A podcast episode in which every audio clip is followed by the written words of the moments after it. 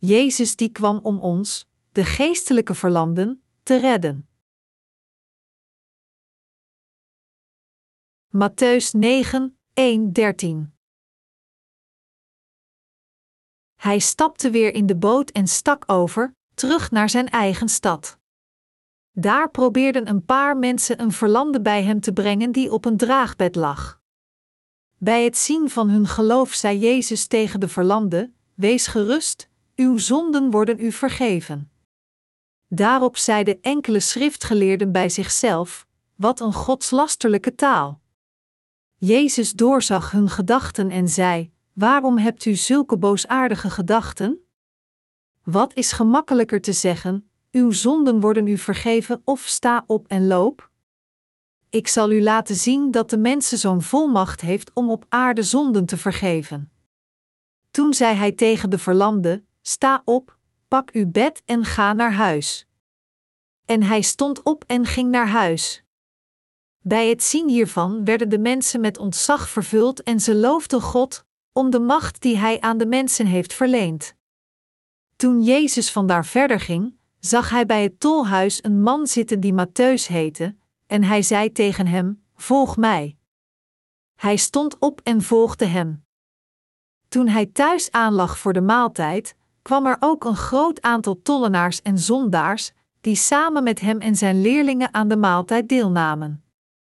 De Farizeeën zagen dit en zeiden tegen zijn leerlingen: "Waarom eet uw meester met tollenaars en zondaars?" Hij hoorde dit en gaf als antwoord: "Gezonde mensen hebben geen dokter nodig, maar zieken wel. Overdenk eens goed wat dit wil zeggen: barmhartigheid wil ik, geen offers. Ik ben niet gekomen om rechtvaardigen te roepen, maar zondaars." In de geschrifte passage van vandaag in Matteüs negen kwam er een verlamde die werd genezen van zijn verlamdheid door Jezus. Door deze passage zou ik graag met u de zegeningen van onze Heer met u willen delen, de ziekte van de verlamdheid met u overdenken en uitleggen hoe de Heer ons heeft gered. Iedereen in deze wereld is een geestelijke verlamde voor God. Een verlamde is iemand die, terwijl hij zijn geestelijk vermogen behoudt, lichamelijk invalide is omdat zijn ledematen verlamd zijn. Deze verlamming verscheurt hem, niet in staat bepaalde lichaamsdelen te bewegen. Dus als iemand verlamd raakt, kan hij zijn lichaam niet vrij bewegen, niet zoals zijn verstand wilt. Een zo'n verlamde werd in bed door zijn vrienden bij Jezus gebracht, en Jezus, het geloof van deze verlamde en dat van diegene die hem brachten ziend, werden al zijn zonden kwijtgescholden en hij werd ook nog genezen van zijn handicap. Onze Heer vertelde hem toen zijn bed op te nemen en naar huis te gaan. Als de Bijbel over genezing praat, is het in feite aan het praten over de zielenvergeving van zonden. Dus als de Bijbel al deze zieke mensen die werden genezen door Jezus beschrijft, praat het in feite over de vergeving van zonden. Laat ons, als eerste, erover nadenken wie wij echt voor God zijn. Laat ons hier nadenken over of we gered zijn geworden van onze zonden zelfs als we geen geestelijke verlamden waren, of dat we de vergeving van zonden hebben ontvangen daar we inderdaad serieuze verlamd waren, of, met andere woorden, we zijn gered geworden van onze zonden door hetzelfde geloof in de Heer te hebben als de verlamde in de geschrifte passage van vandaag had. Als eerste moeten we erover nadenken of we geestelijke verlamden waren.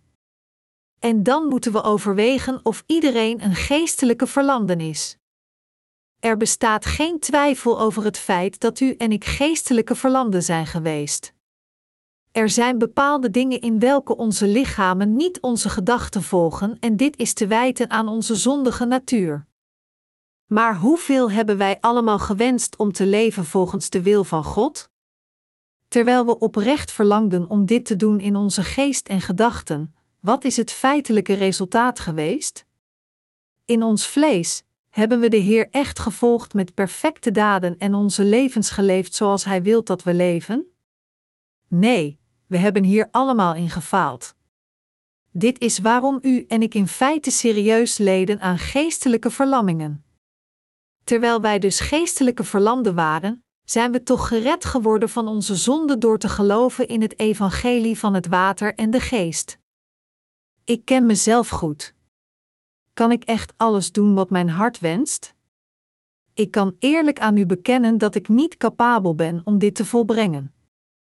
Mijn hart verlangt ernaar om de wil van de Heer voor honderd procent te volgen en te leven hoe Hij wil dat ik leef. Maar meestal faal ik in dit streven. Er zijn vele momenten dat mijn daden mijn hartewens niet volgen. Maar ik geloof nog steeds, zelfs als ik echt een geestelijk verlamde ben, de Heer heeft mij van al mijn zonden gered. Ik geloof dat u ook zo bent. U, ook, bent geestelijk verlamd geweest die niet kon doen wat hij wilde doen dankzij uw handicap. Maar ik geloof dat onze Heer mensen zoals ons heeft gered van al onze zonden door de kracht van het evangelie van het water en de geest. Bent u perfect in beide lichaam en geest? Zijn uw vlees, gedachten, harten en daden perfect en heel? Nee, natuurlijk zijn ze niet perfect. U en ik zijn alle ontoereikend, net als deze verlamde. Hoeveel tekortkomingen hebben wij? Omdat we ontoereikend zijn, kon de Heer niet anders dan naar ons toe te komen. En door dit te doen, moest Hij ons dus van al onze zonden redden. Door het doopsel van Jezus Christus en zijn bloedvergieten, werden we in staat gesteld om gered te worden van al onze zonden. Als we ons realiseren dat we echt ontoereikend zijn, kunnen we de zaligmaking ontvangen en al de zegeningen van God. Daarom moet iedereen zijn onvolkomenheden voor God toegeven en met zijn genade in dankbaarheid leven. Wanneer erkent u uw onvolkomenheden? Het is als we falen te leven volgens de wil van de Heer en als we falen de rechtvaardige daden te doen die Hij wil dat we doen, dat we aan onszelf toegeven dat we ontoereikende wezens zijn. We ontdekken dit feit in realiteit, niet alleen in theorie. En onze harten zijn dan nederig en zachtmoedig. Mijn beste medegelovigen, we zijn ontoereikend en verlamden en toch heeft de Heer zulke mensen als ons gered van al onze zonden. We moeten daarom nooit de zegeningen van God vergeten, dat Hij ons gered heeft van al onze zonden voor ons geloof in het evangelie van het water en de geest. Als we de grondslag van onze tekortkomingen erkennen zoals ze zijn, kunnen we niet anders dan dankbaar zijn voor zijn zaligmaking dat ons gered heeft van zo'n geestelijke fatale conditie. Alleen dan kunnen we nederig en dankbaar de waarheid dat de Heer ons van al onze zonden heeft gered houden door de kracht van het evangelie van het water en de geest. Echter, als we doorgaan met onze levens van geloof voor God te leven, vergeten we vaak onze tekortkomingen, denkend dat alles oké is nu we de vergeving van onze zonden hebben ontvangen. En er zijn vele momenten dat we heel goed weten wat de tekortkomingen zijn van andere mensen en toch erkennen we onze eigen tekortkomingen niet. Toen een vrouw die betrapt werd op overspel bij Jezus werd gebracht, vertelde hij aan diegenen die om haar heen stonden en iets zochten om haar te stenigen: Hij die zonder zonde is, laat hem de eerste steen gooien. Toen Jezus dit zei, kon niemand een steen gooien. Feitelijk zijn wij ook, net als deze vrouw die betrapt werd op overspel, want ieder van ons zondigt, net als deze vrouw. Het is niet aan ons opmerkingen te maken of anderen fouten hebben gemaakt of niet. Iedereen van ons is een geestelijke verlamde en we zijn allemaal ontoereikend. Het is omdat dit is wie we echt zijn dat onze Heer ons van onze zonden heeft gered met het evangelie van het water en de geest en alles wat we hebben gedaan is deze zaligmaking van onze zonden te accepteren door in deze waarheid te geloven. Onder de rechtvaardigen is niemand beter of slechter dan iemand anders. Het is veel beter voor ons om geringe geestes, gaven te hebben en dus niets om over op te scheppen dan arrogant te denken dat we op een of andere manier beter zijn dan anderen. Terwijl diegenen die hun tekortkomingen kennen in de God gegeven evangelische waarheid van het water en de geest geloven en het zullen vinden, zullen diegenen die hun eigen tekortkomingen niet erkennen eindigen met het ware evangelie dat al hun zonden kan wegwassen te verwerpen. Daarom Onszelf goed kennend is zeer belangrijk voor ons, want als we falen onze eigen fundamentele tekortkomingen te kennen, is het onmogelijk voor ons om te vertrouwen op de kracht van het evangelie van het water en de geest. Onze Heer zei ook in de geschriften passage van vandaag: ik ben niet gekomen om rechtvaardigen te roepen, maar zondaars. Het is niet correct van ons te falen in het zich realiseren hoe zwak en ontoereikend wij zijn en toch in plaats daarvan alle fouten anderen toe te schrijven en hen te beoordelen. Het is een duidelijk menselijke neiging om met allerlei excuses te komen, bewerend dat het niet is omdat we inherent slecht zijn, maar omdat die anderen slecht zijn dat wij ook verdorven zijn. Dus bijgevolg falen wij in het realiseren dat het probleem niet gevonden wordt bij anderen, maar bij onszelf en dat het onze eigen tekortkomingen zijn die het probleem verklaren. Zelfs na de vergeving van onze zonden blijven we nog steeds ontoereikend. We kunnen de hele dag de werken van God doen, maar is er iets waar we werkelijk over kunnen opscheppen? Nee. Alleen een paar uur zijn werkelijk productief gespendeerd aan de werken van God en de rest is vaak eenvoudig verloren. Diegenen die geloven dat God de ene ware ontoereikende heeft gered van al hun zonden door de kracht van het evangelie van het water en de geest, niemand anders dan zij zijn de gezegende. Mijn medegelovigen, pronk niet met uw eigen rechtvaardigheid voor God of voor de mens. U kunt denken, ik ben niet zo. Ik ben anders dan hij. Ik ben echt goed. Ik ben niet ontoereikend. Als de dagen voorbij gaan, word ik zelfs meer volmaakt. Het is omdat u zo denkt dat u zichzelf voor de gek houdt. Dit is waarom u niet voor de zaligmaking van de Heer kunt komen. Dit is waarom, zelfs als u bent gered, niet in staat bent voor de zaligmaking van andere zielen te lopen door te geloven in het evangelie van het water en de geest. Altijd moeten we voor de Heer belijden: ik ben als de verlamde, Heer. Deze waarheid is geen hypothetische veronderstelling, maar het is waar. Als we onze levens van geloof voortzetten, moeten we ons voor God realiseren dat we altijd in onze handelingen tekortschieten. Alleen dan kunnen we onze eigen tekortkomingen en de tekortkomingen van anderen tolereren. Wat zal er gebeuren als we zeggen niet onvolmaakt te zijn, maar dat anderen dat zijn? Onze harten zullen arrogant worden alsof wij hun rechters zijn. Maar wie kan rechtop staan voor de wet van de Heer? Kijkt u televisie? Wat ziet u op het nieuws? We zien dat zelfs de invloedrijken die grote invloed uitoefenden in de politieke cirkels gebrandmerkt worden als criminelen als aan het licht komt dat zij de wet hebben overtreden. Als een crimineel naar het Openbaar Ministerie wordt gebracht, moet hij de spot die gereserveerd is voor criminelen ondergaan. Journalisten nemen foto's van hem en hij moet zich aan het onderzoek onderwerpen. Dan moet hij in het gerechtsgebouw terecht staan als de veroordeelde en het vonnis van zijn straf aanhoren.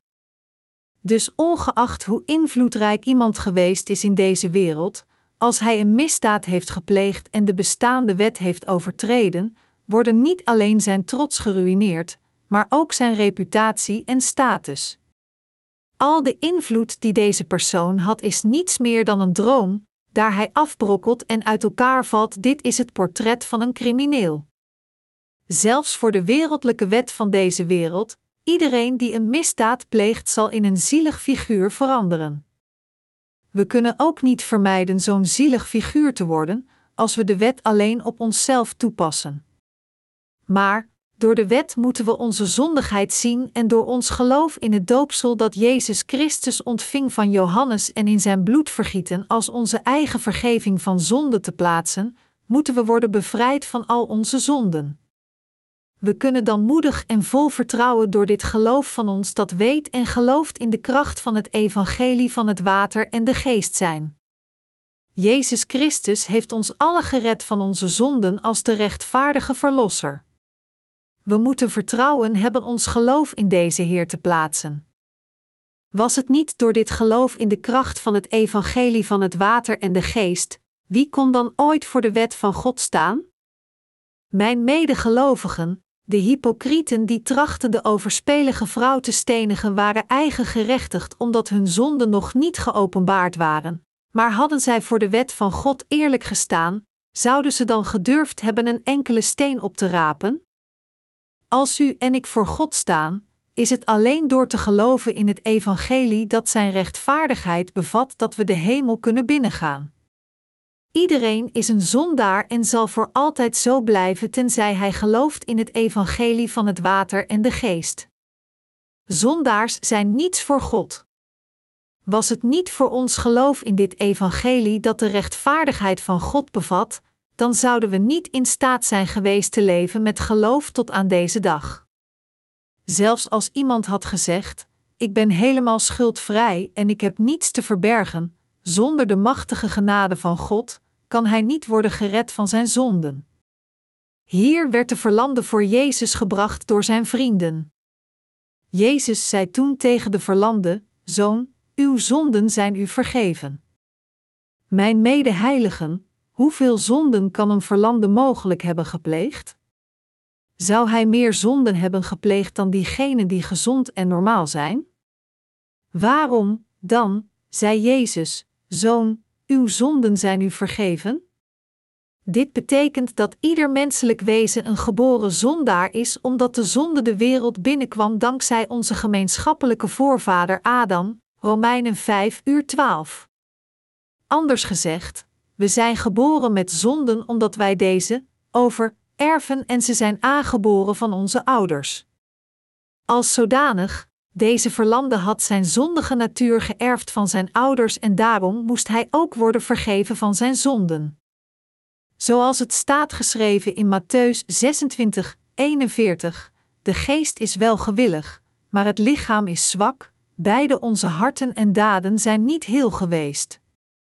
Vanaf het moment dat we vanuit de baarmoeder van onze moeders geboren worden in deze wereld, erven we alle zonden van deze wereld, alle twaalf soorten van zondigheid en als zodanig worden we geboren als zondaars vanaf het allereerste begin.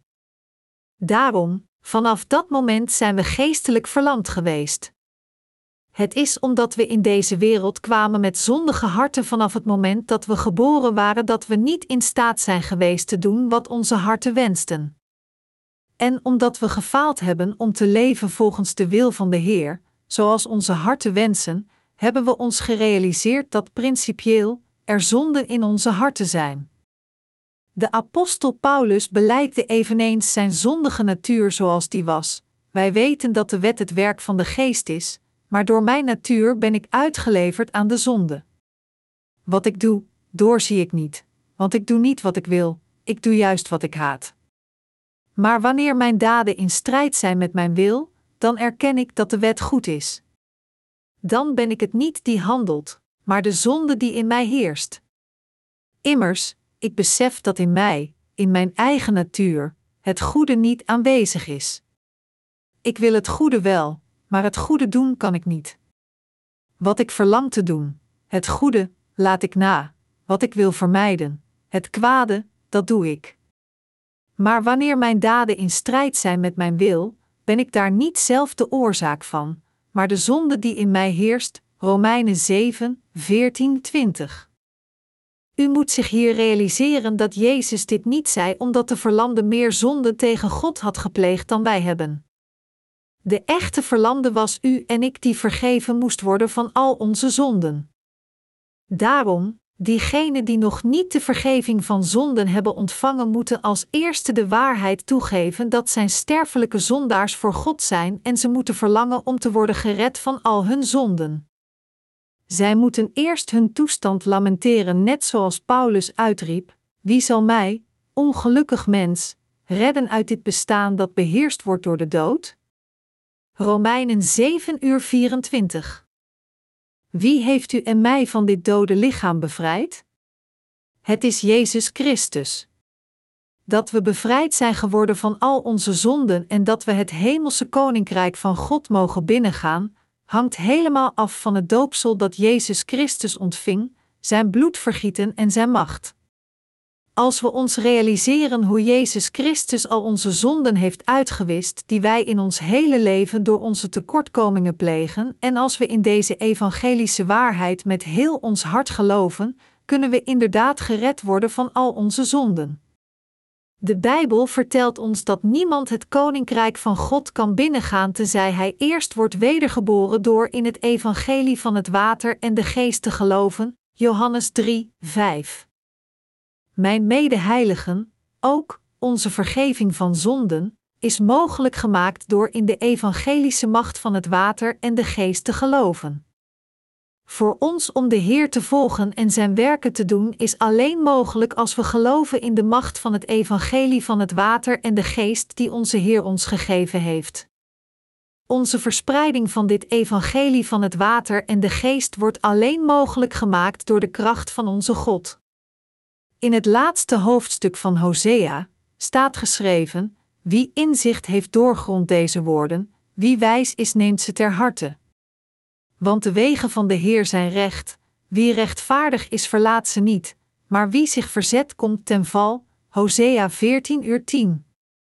Mijn medegelovigen, hoe kunnen we recht staan door alleen maar ons geloof in het evangelie van het water en de geest? Hoe konden wij Satans intriges overwinnen door alleen maar ons geloof in de kracht van dit evangelie?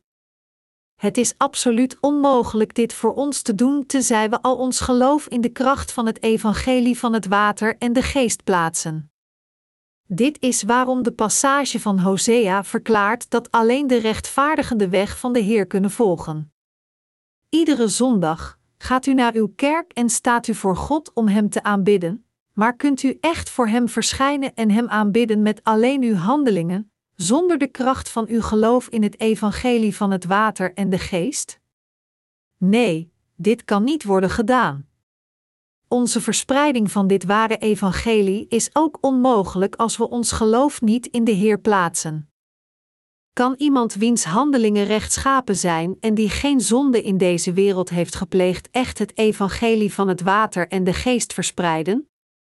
Zulke mensen die denken dat hun daden rechtschapen zijn, kunnen niet geloven in het evangelie van het water en de geest, noch kunnen zij de rechtvaardigheid van God prediken. Bovendien kunnen we in ons vlees nooit rechtvaardige werken doen. Kunt u zelfs één dag leven zonder een zonde te plegen? Realiseert u zich nu dat u ontoereikend bent voor God en dat God mensen zoals ons heeft gered, die verlamden zijn geweest? Erkent u de kracht van het evangelie van het water en de geest? Ondanks dat we ontoereikend zijn, heeft God ons toch gered van al de zonden in de wereld. Daarom kunnen we niet anders dan zo te belijden: Heer, u bent Christus en de Zoon van de levende God. U bent de ware God. U bent de koning van alle koningen. U bent de Heer van de schepping die het hele universum en alles in het maakte. Heer, u bent waarlijk de Zoon van God en kwam bij me als mijn verlosser. Door Romeinen hoofdstuk zeven en acht kunnen we zien dat de apostel Paulus in Jezus als zijn God en zijn verlosser geloofde. Mijn medeheiligen, in deze tijd waarin de wereld meer verduistert, is de zonde wijd verspreid en egoïsme overvloedig aanwezig. We moeten moedig op de rechtvaardige weg van de Heer lopen door ons geloof in de kracht van het evangelie van het water en de geest te plaatsen. In dit tijdperk en tijd, als we willen leven in Gods kerk tot het eind van de wereld door in de kracht van dit evangelie dat de rechtvaardigheid van God vasthoudt te geloven, moeten we ons realiseren dat we ontoereikend zijn en we moeten ons leven voor God met geloof leven, door in de kracht van het evangelie van het water en de geest te geloven. Al ons geloof in de kracht van het evangelie van het water en de geest plaatsend, moeten we God loven en naar Hem toe rennen. Mijn medegelovigen, kan iemand van ons echt voor de aanwezigheid van God staan met onze eigen verdiensten? U moet nooit knikken voor zo'n verkeerde bewering. Als enkele van uw broeders of zusters ontoereikend zijn in uw ogen, oordeel dan niet over hen. Wie kan wie beoordelen en wie kan wie veroordelen? Om eerlijk te zijn, kunnen pastoors alle moeilijkheden die de leken aanschouwen kennen? Kan iemand die nog nooit heeft gewerkt de ontbering die werkende mensen aanschouwen kennen? Kunnen jonge pastoors al de moeilijkheden waar oudere pastoors voor moeten zorgen begrijpen? Alles wat we weten is alleen oppervlakkig, een vluchtige blik van wat buiten gebeurt en we kennen al de moeilijkheden die anderen meemaken niet. Daarom, u moet voor God staan door uw geloof in het evangelie van het water en de geest te plaatsen en u moet zijn werken met nederigheid doen, eerder dan anderen te beoordelen. Hoe vermoeiend is het in deze eeuw te leven? Woorden kunnen niet alle stress die we iedere dag aanschouwen beschrijven. De hele wereld beweegt zich tegen de wil van God, maar wij, de minderheid, gaan tegen deze tijden in.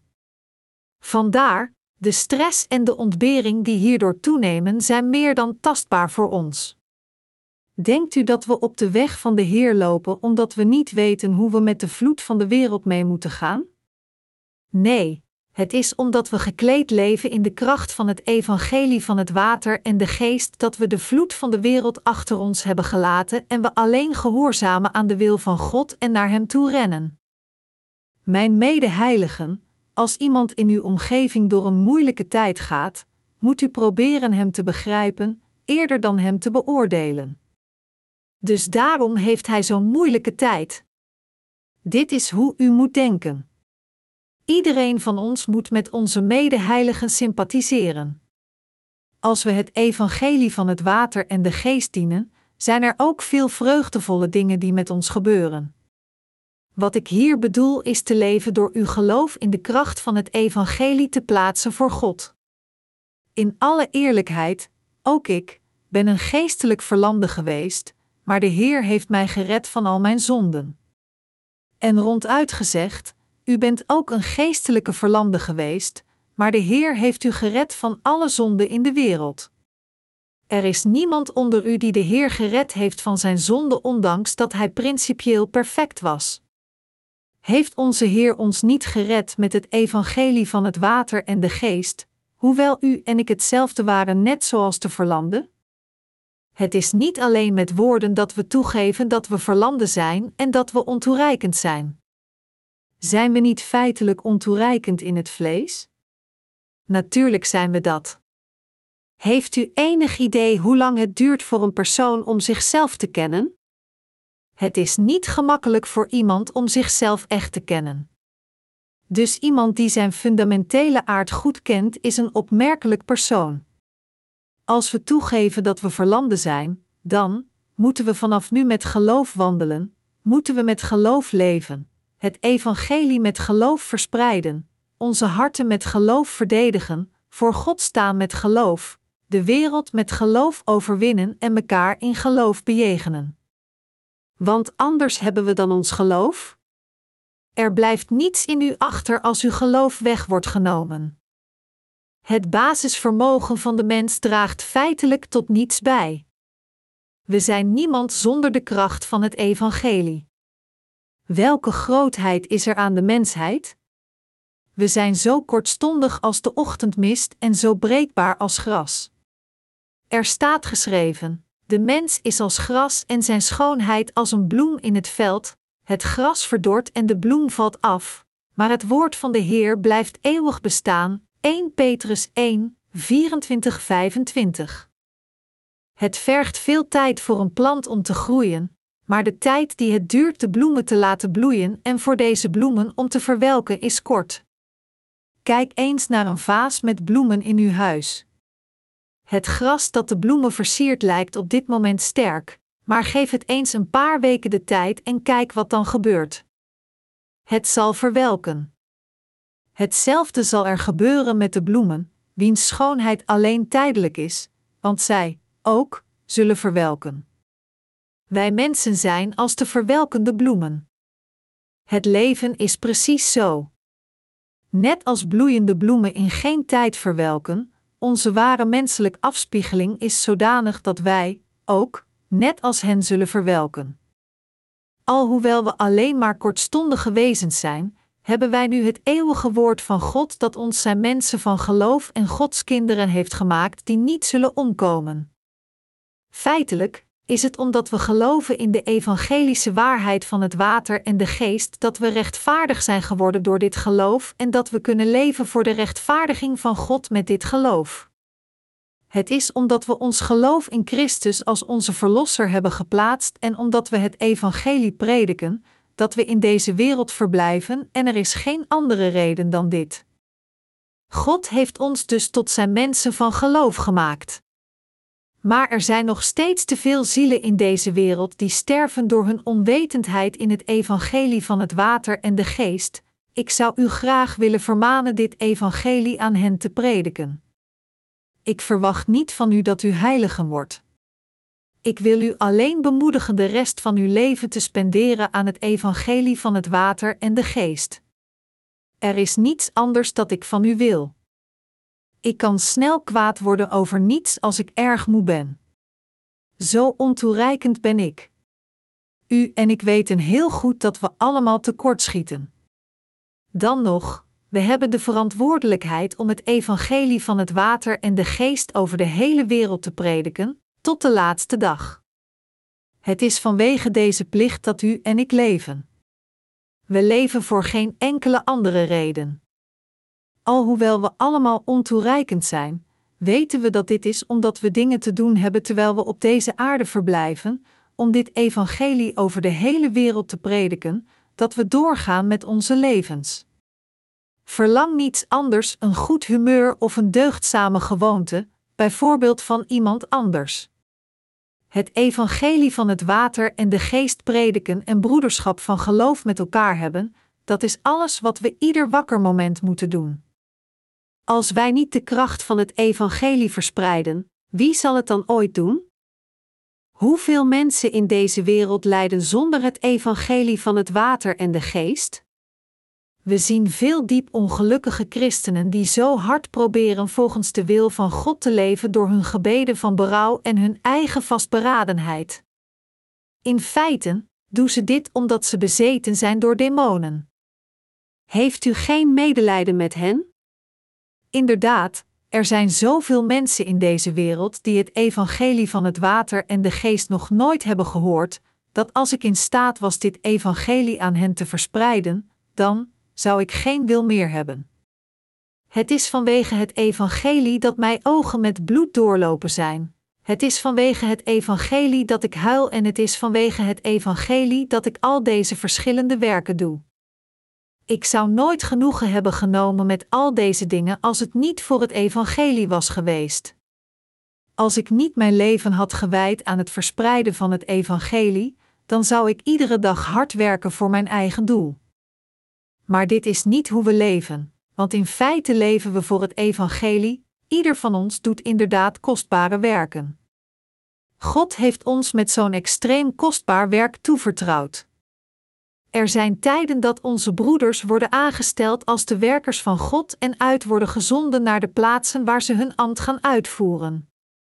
In zulke tijden zie ik dat sommigen van hen twijfels hebben en denken: waarom word ik hier naartoe gestuurd? In plaats van, stuur me hier?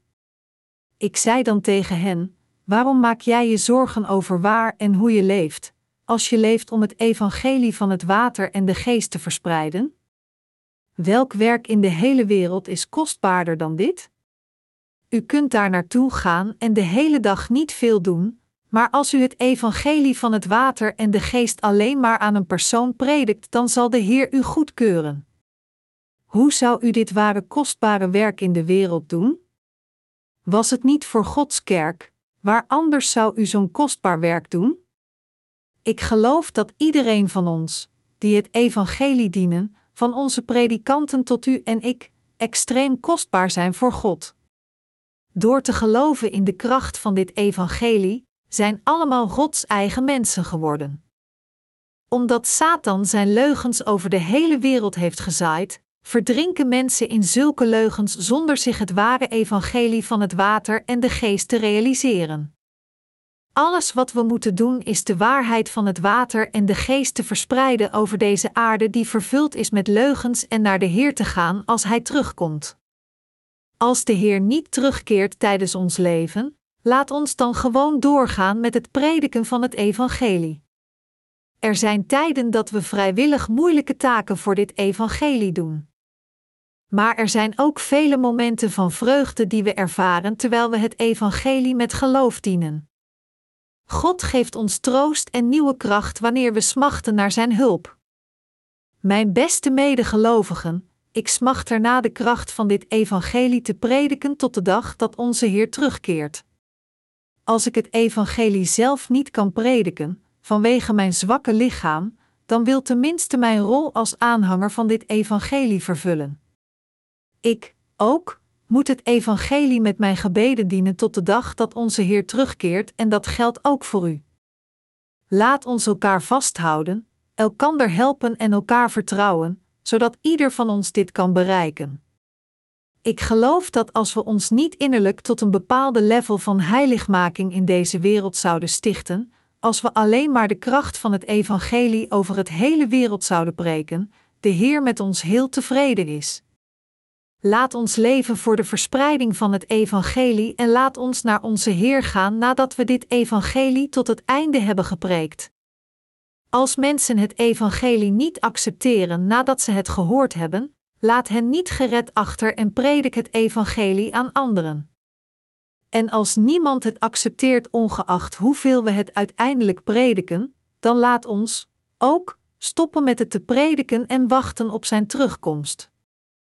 De verlamde in de geschriften passage van vandaag ontving de vergeving van zonden door de Heer te ontmoeten en in zijn kracht te geloven.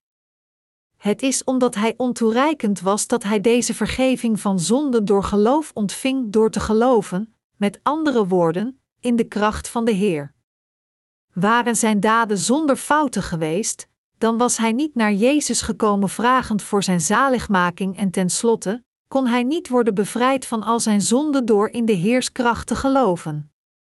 Mijn medegelovigen, voor God, alleen diegenen die weten dat zij extreem ontreikend zijn in hun daden kunnen de vergeving van hun zonden ontvangen door in de kracht van de Heersevangelie te geloven. Denkt u dat door ascetisme te praktiseren, alsof we Boeddha zijn, dat we kunnen worden vergeven van onze zonden? Het zijn diegenen die zichzelf als de stapel van zonden kennen die van al hun zonden worden bevrijd door in de kracht van het evangelie te geloven, dat Jezus naar deze aarde kwam en hun zonden uitwiste met het water en het bloed. Ik dank onze Heer dat Hij ons van al onze zonden heeft gered. Amen.